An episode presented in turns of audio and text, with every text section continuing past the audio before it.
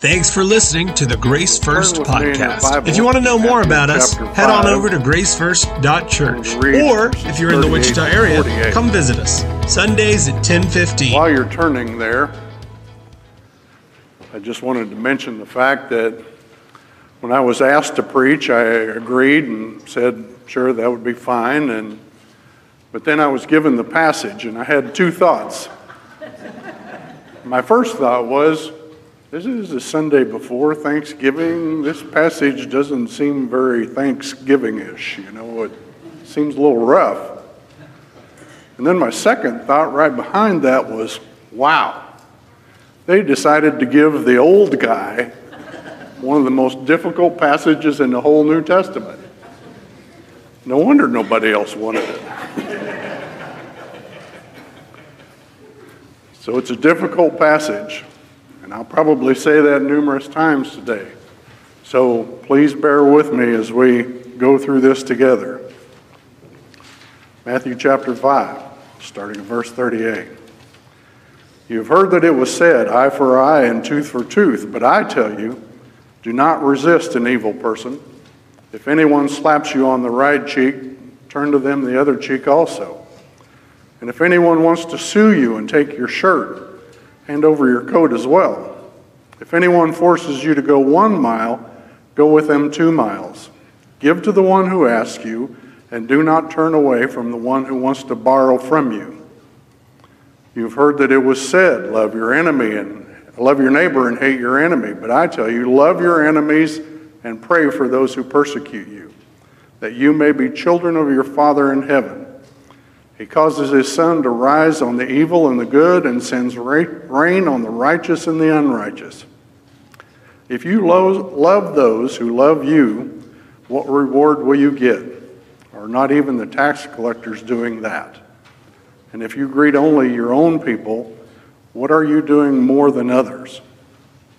Do not even the pagans do that. Be perfect, therefore, as your heavenly Father is perfect. Let's pray together. Father, thank you for your word and its impact on our lives and what it can teach us. Lord, I pray that as we go through this difficult passage today, that you will encourage our hearts and our lives, that you will speak your truth to us, and that you will bless us. Thank you for all that you do. We want to give you the honor and glory and praise. In Jesus' name, amen. So, one of the things that I try to do in almost every context where I'm teaching or preaching, I talk about the same thing over and over and over again, and that is the concept of balance. I think balance is a virtue that is terribly lacking in the church. We have this tendency as human beings to go to extremes, and Christians are not exempt from that. I get terribly frustrated with a lot of Christian infighting. As our culture deteriorates around us and gets worse and worse and worse by the day, we as Christians must put aside our differences and learn to work together. Amen. We as Christians must agree to disagree on some of the secondary things while holding up to the primary or the essential things.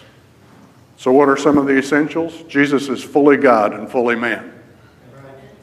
The Father is God, the Son is God, and the Holy Spirit is God co equal, co eternal. Jesus Christ is our Savior and Lord and is the only way to the Father. Jesus died on the cross for our sins, was buried, and rose again on the third day and ascended into heaven. Those things are primary, those things are essential, and we should all be able to agree into that. Unfortunately, primary issues don't split churches and divide believers. It's usually the peripheral things.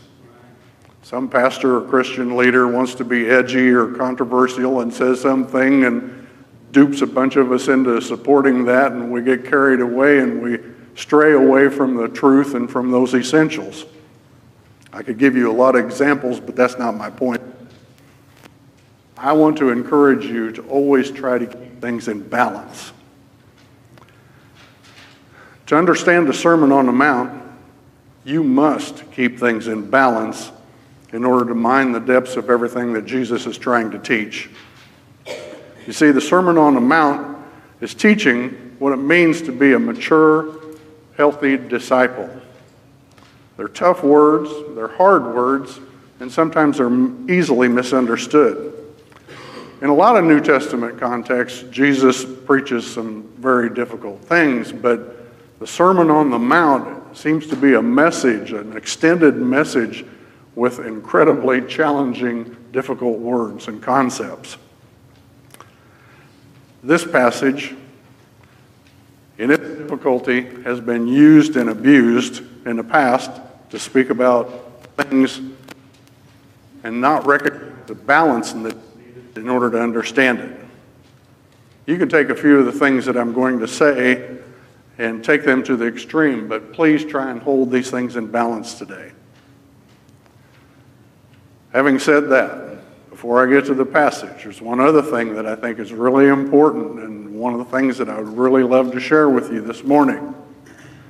It's a discipleship principle that I think bears consideration whenever you're referring to the Sermon on the Mount. In John chapter 8, verse 32, Jesus says, he's speaking to the Pharisees and some Jewish believers, and he says, You will know the truth, and the truth will set you free. And then later on, he says, If the Son sets you free, you will be free indeed. Paul, in Galatians chapter 1, or chapter 5, in this wonderful passage in Galatians, Paul says, It is for freedom that Christ Jesus has set you free. Don't let yourselves be burdened again by a yoke of slavery. And then later in verse 13, he goes on to say, You, my brothers and sisters, were called to be free, but don't use your freedom to indulge the sinful nature. For the Sermon on the Mount, for some people, this seems like the opposite of freedom. It seems more legalistic. It sounds like the law. But you have to understand the biblical concept of freedom. You see, in America, we live in the land of the free and the home of the brave, and you are free as long as your freedom, as long as your actions don't infringe on someone else's freedom. Well, biblical freedom is kind of like that, except biblical freedom is freedom within boundaries. And Jesus does a great job in the Sermon on the Mount clearly defining what some of those boundaries are. Christian freedom is extremely important to our faith. We have wonderful freedom right up until we tip too, tiptoe too close to those boundaries and try and cross over them. So, how do you see the Sermon on the Mount? Do you see it as a law filled direction, or do you see it as a spirit filled, spirit guided direction leading you into freedom? Over the past few weeks, Pastor Todd has done a great job explaining that if you were to take the Sermon on the Mount as letter of the law kind of thinking, we'd all look like a pretty scary bunch because we'd all be walking around with one eye, one hand, one foot, maybe no eyes, maybe no ears. You know, it could, it, it would look pretty scary. We're called to live according to the Spirit seek the Holy Spirit's direction in our lives, to walk in the Spirit. And whenever you do so, it gives you tremendous freedom. But the problem we have is that sin takes away that freedom. To willfully ignore God's boundaries will enslave you to sin. Whenever you step across God's boundary in your life, sin sinks its hooks into you and seeks to drag you away into slavery of that sin. In the book of James, chapter 1, verse 14 and following, James speaks of the progression of sin. He says each person is tempted, when each person is tempted, they are dragged away by their own evil desires. And then, after desire has conceived, it gives birth to sin. And sin, when it's fully grown, gives birth to death. Our desires, our own desires, lead us to ignore God's boundaries and give us over to bondage to death. back a few verses earlier from what I read in verse 28, Jesus says that if you look at someone else with lust in your heart, it is to sin. So, is that a letter of the law matter or is that a spiritual heart issue matter? Well, I think you could agree that it's a heart issue. But Jesus uses law issues throughout the Sermon on the Mount to try and teach heart principles, spirit led heart principles. One of Israel's problems throughout their history is that the Jews approached the law as a bunch of rules and regulations. They became so wrapped up in worshiping the law that they missed the heart of the one who gave it. They were so concerned about obedience to the works of the law that they ignored the spiritual faith that they needed in the lawgiver. They saw obeying the law as a claim on God rather than living out a faith, living out a life of faith and trust in God. So the Sermon on the Mount is really about heart surgery, or more appropriately, even a heart transplant. It's not about following a set of rules and regulations more stringently.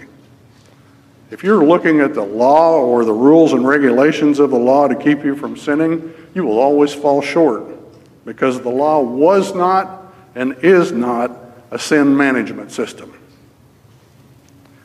Jesus was teaching the spiritual focus of heart change allowing the Spirit to keep you within the biblical boundaries and to keep you from sin. When Jesus speaks in the Gospels, you have to understand that whenever he's speaking to people, he is consistently speaking to them on a spiritual level. But they often miss it because they respond on a physical level and in the physical realm. Two of my greatest examples of that are when Jesus speaks to Nicodemus at night and whenever Jesus speaks to the Samaritan woman at the well. In both situations, Jesus is speaking to them in spiritual words, trying to lead them into the Spirit, but they are so caught in the physical realm and in their daily lives that they can't really hear what he has to say. The entirety of the Sermon on the Mount is a challenge to the status quo. Jesus quotes the law and raises the bar, challenging heart motives. Now, if you were one of his listeners, you had to be thinking, wait a minute, I can't even do the things in the law, and now you're raising the bar on it? That, that's impossible. But you have to see that Jesus was also trying to communicate what God's intention was in the law in the very first place. God always intended a heart focus. Today, when I read those words in the beginning of this passage, an eye for an eye and tooth for tooth, what did you think? Most of us, for our first thought, is that's about revenge or retribution. But that's not what the law was given to produce. Whenever you read it within its context, it's specifically talking about people who are fighting or people who are punishing their slaves or other situations like that. And if they went too far and hurt or injured someone, even outside of their fight, that when this got brought to a court or brought to the council or to the group of elders or the officials, that they could exact up to an eye for an eye or a tooth for a tooth or a life for a life. But they weren't required to go that far but they were required not to go any further than that. So if you read Exodus 21 23, within its context, it's saying, don't fight in the first place. But if you do fight, don't lose control of yourself. Don't fly into a rage. Don't get to the point where you lose control and injure someone else, even if you injure them unintentionally. You're going outside the bounds of the law. So, this law, like many others, was given for the protection of the weaker and more vulnerable person.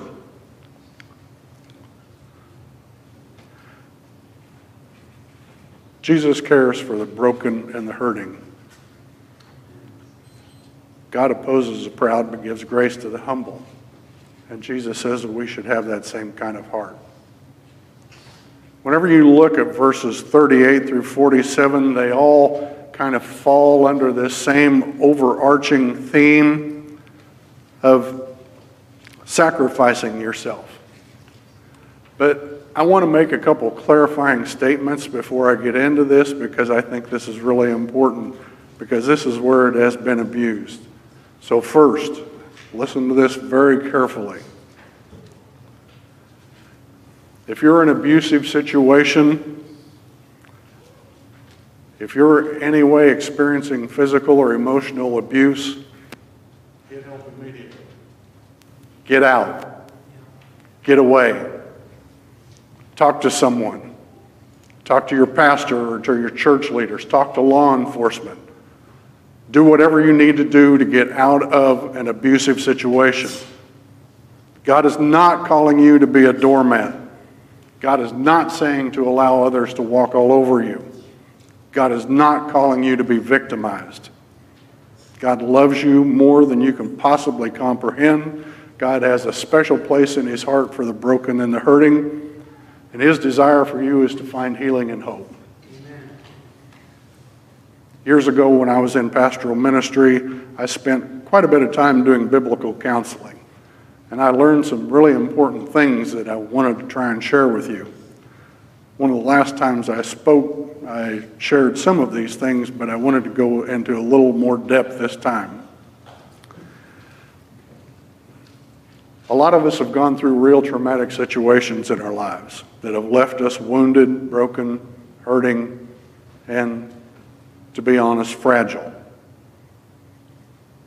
I'm going to describe something that I mentioned, and I want you to hear it within the context of this passage. I'm going to use the term victim to identify this phase. Now, sometimes the word victim has very negative connotations, but I want you to hear it today as only being descriptive of this particular phase. The person is a victim who is in the victim phase has been trapped by the hurt and pain of abuse. They see themselves as pawns in a game where someone is forcing them and all forces are working against them. In order to move out of the victim phase, it takes healing and growth and love and encouragement. And then, hopefully, you can learn to become a survivor. The survivor phase recognizes the damage that the abuse has caused and how that's changed a person's life and how they can learn to grow and live in spite of the pain. And then hopefully progress into the phase of becoming an overcomer.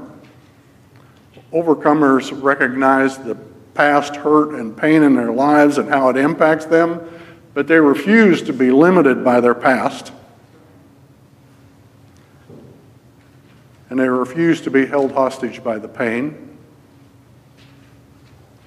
And they grow to use their past to minister to others who are in the same situation that they were in.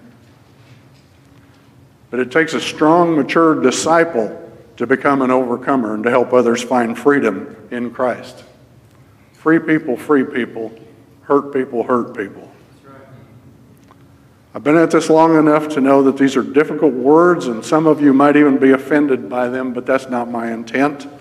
My hope and prayer is this background will help you understand the passage and what I'm getting ready to say next even better.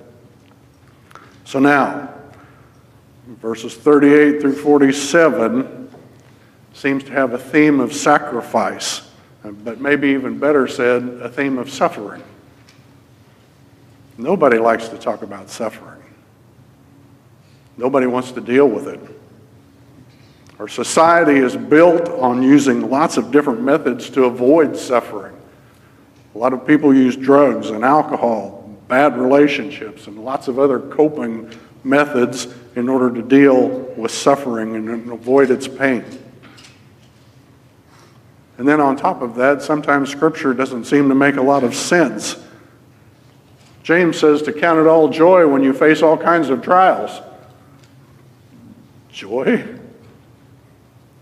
And then in Acts chapter 5, Peter and some other disciples are beaten by the Sanhedrin. And as they go out they're rejoicing in the fact that they have been counted worthy to suffer in the name of Christ. In Acts chapter 16, Paul and Silas are severely beaten and thrown into prison, but they respond by singing, praying, rejoicing in the fact that they were able to suffer. Who rejoices in suffering? It goes against the grain, seems antithetical to our teaching and our thinking. We think we should run from it. Dr. Diane Langberg wrote a book called Suffering in the Heart of God. It's a very challenging book, and it's not for the faint of heart. Dr. Langberg was a trauma counselor and dealt with people who were trauma victims all over the world. She tells how Jesus' love and compassion for the broken and hurting and his desire for victims to find hope and transformation. She paints a picture that suffering is part of the human experience and nothing, there is absolutely nothing that we can do to escape it. Our best hope is to learn how to live up under it. Overall, I think we have a very inadequate theology of suffering. Too often, we're like the disciples who looked at the man who had been born blind and wonder who sinned to cause his blindness.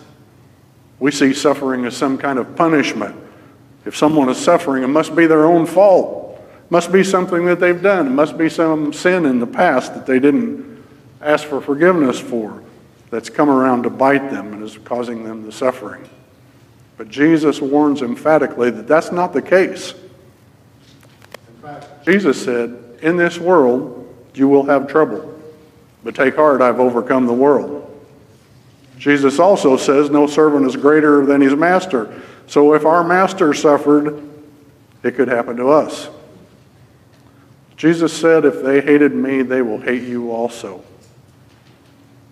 Those passages don't sound like to me that we get to escape suffering and persecution. Instead, it sounds like that's really what we sign up for. I asked specifically that Isaiah passage be read this morning. I realized that that was a very long passage but I had an intent and purpose in doing so. I love the book of Isaiah. It has been tremendously powerful in my life. And in the book of Isaiah, in chapters 42, chapter 49, chapter 50, the end of chapter 52, the last few verses of 52, and the entirety of chapter 53, which was read this morning, Isaiah, under the the Holy Spirit's inspiration, wrote about this suffering servant who was to come.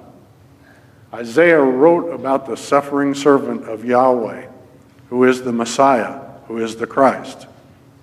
And in the midst of that passage, in chapter 53, verse 3, there's an incredibly profound set of words. It says that he was despised and rejected of men a man of suffering and familiar with pain.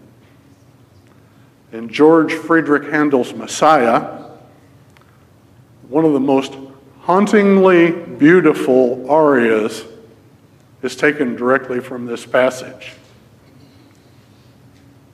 The soloist sings, He was despised and rejected of men, a man of sorrows and acquainted with grief.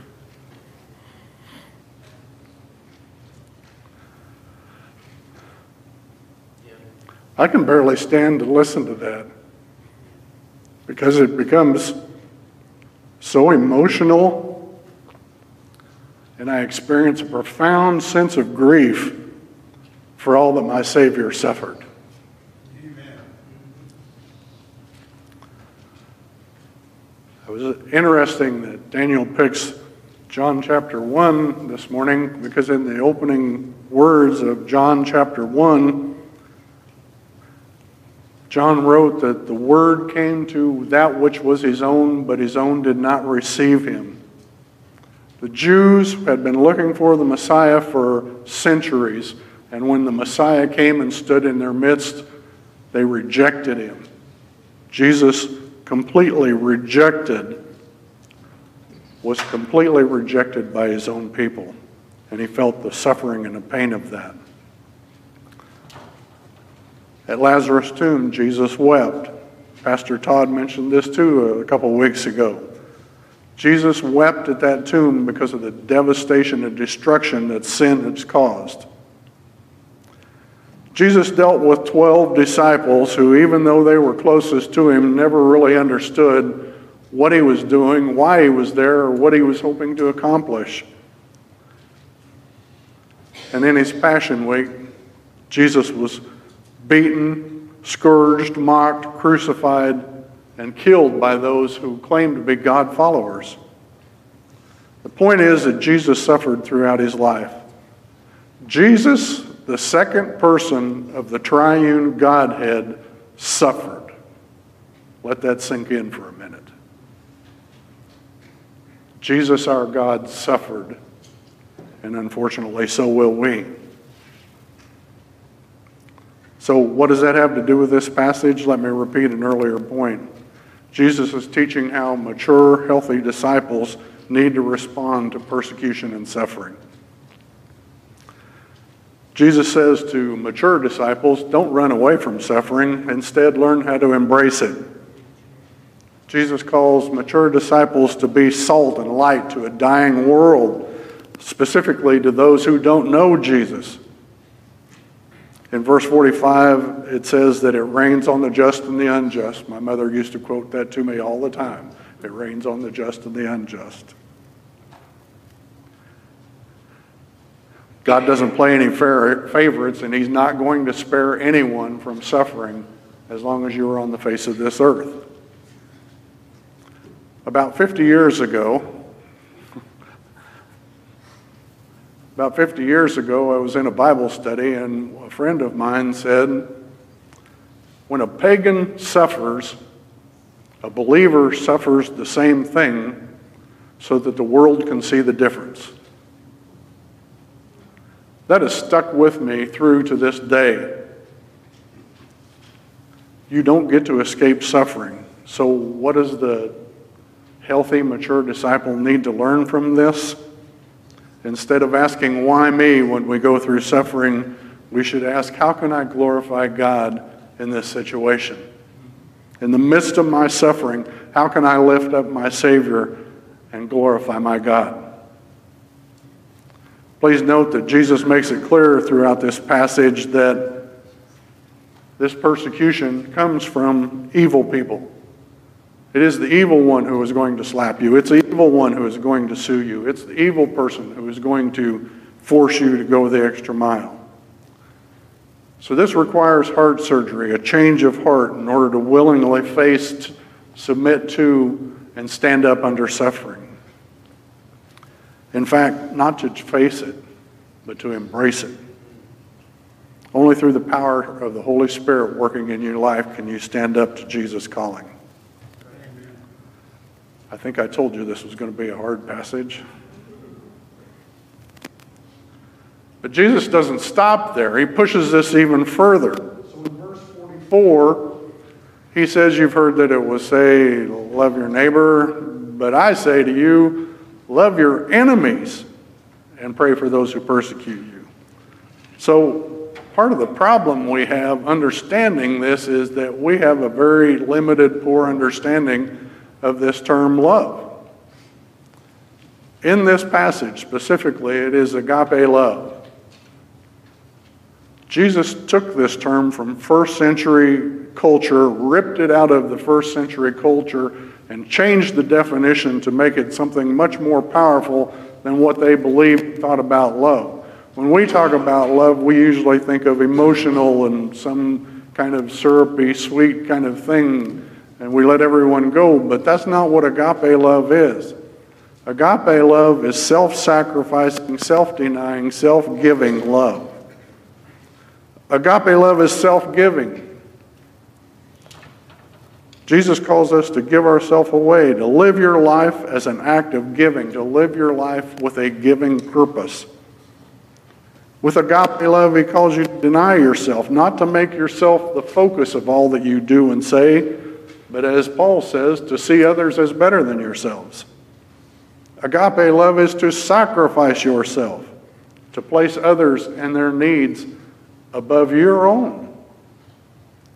But to cement this and to drive this point home and to make it perfectly clear, understand that agape in its fullest expression is found in Jesus Christ.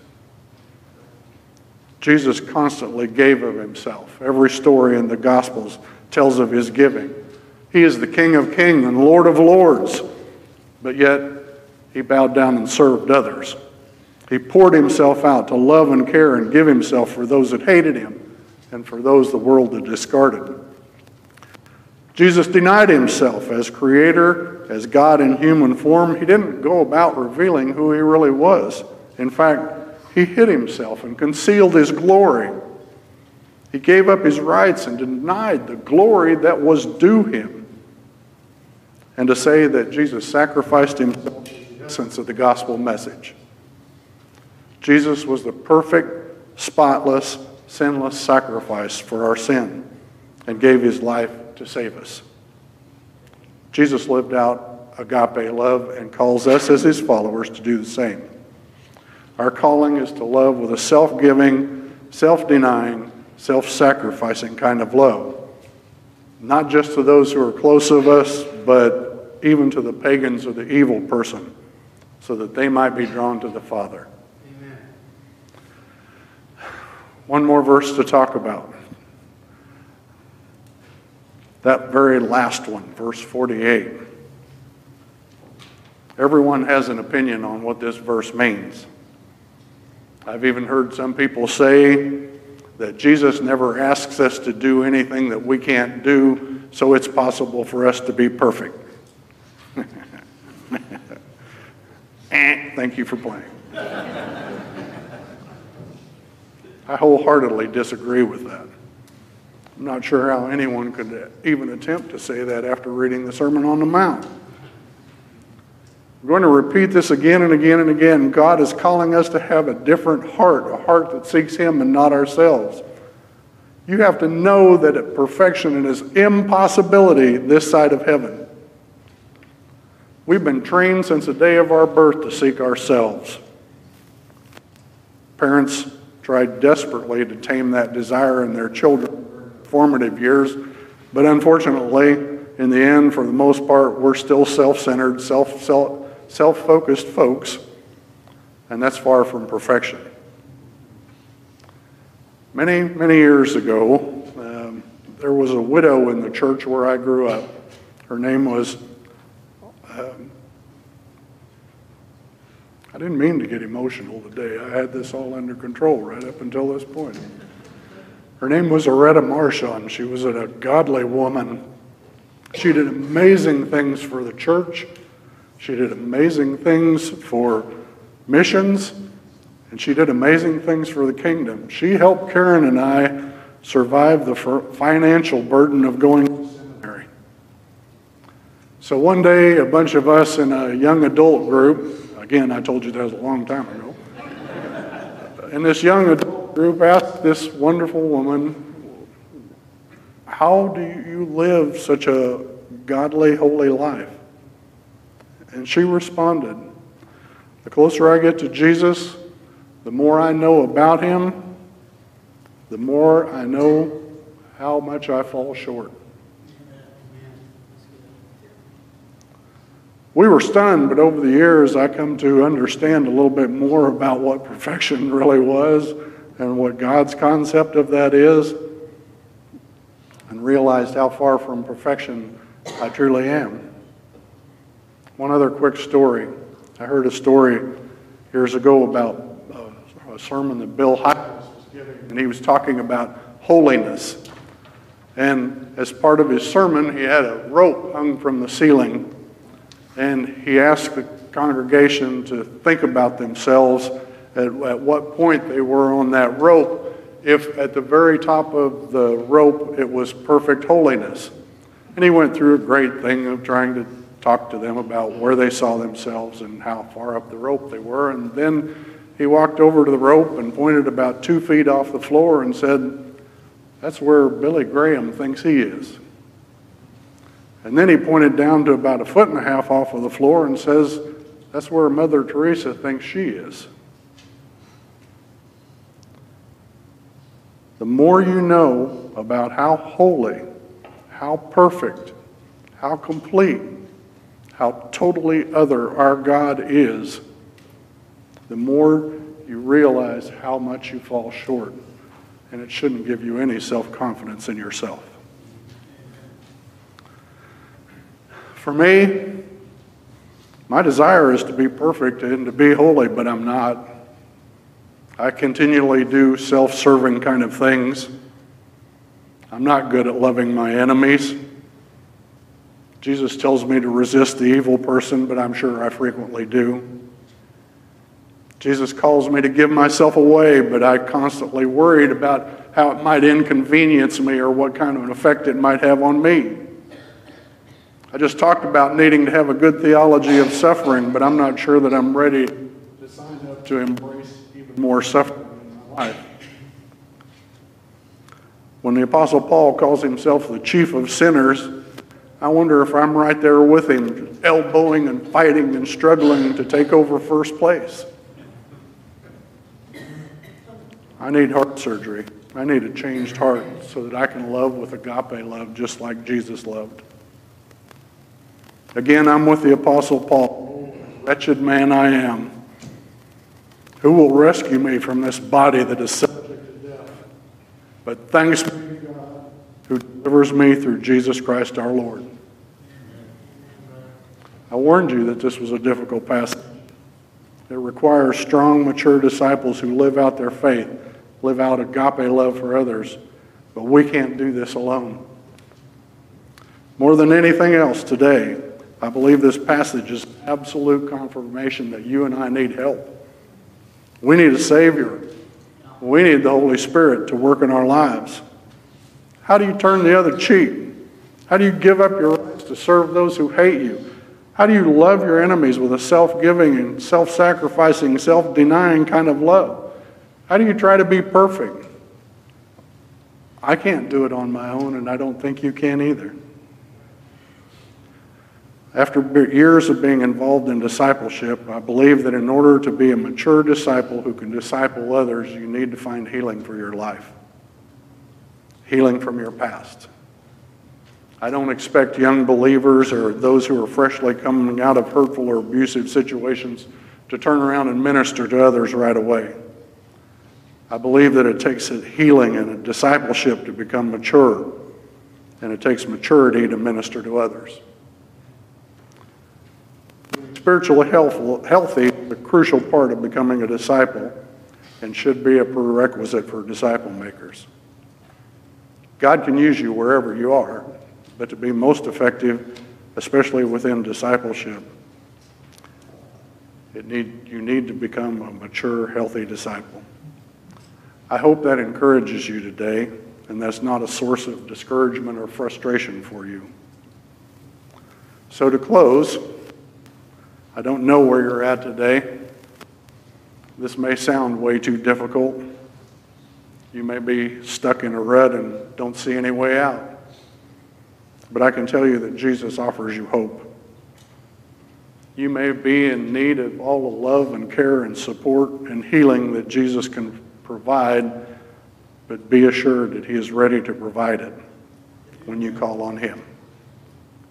Or you may not know about Jesus and his great, great love.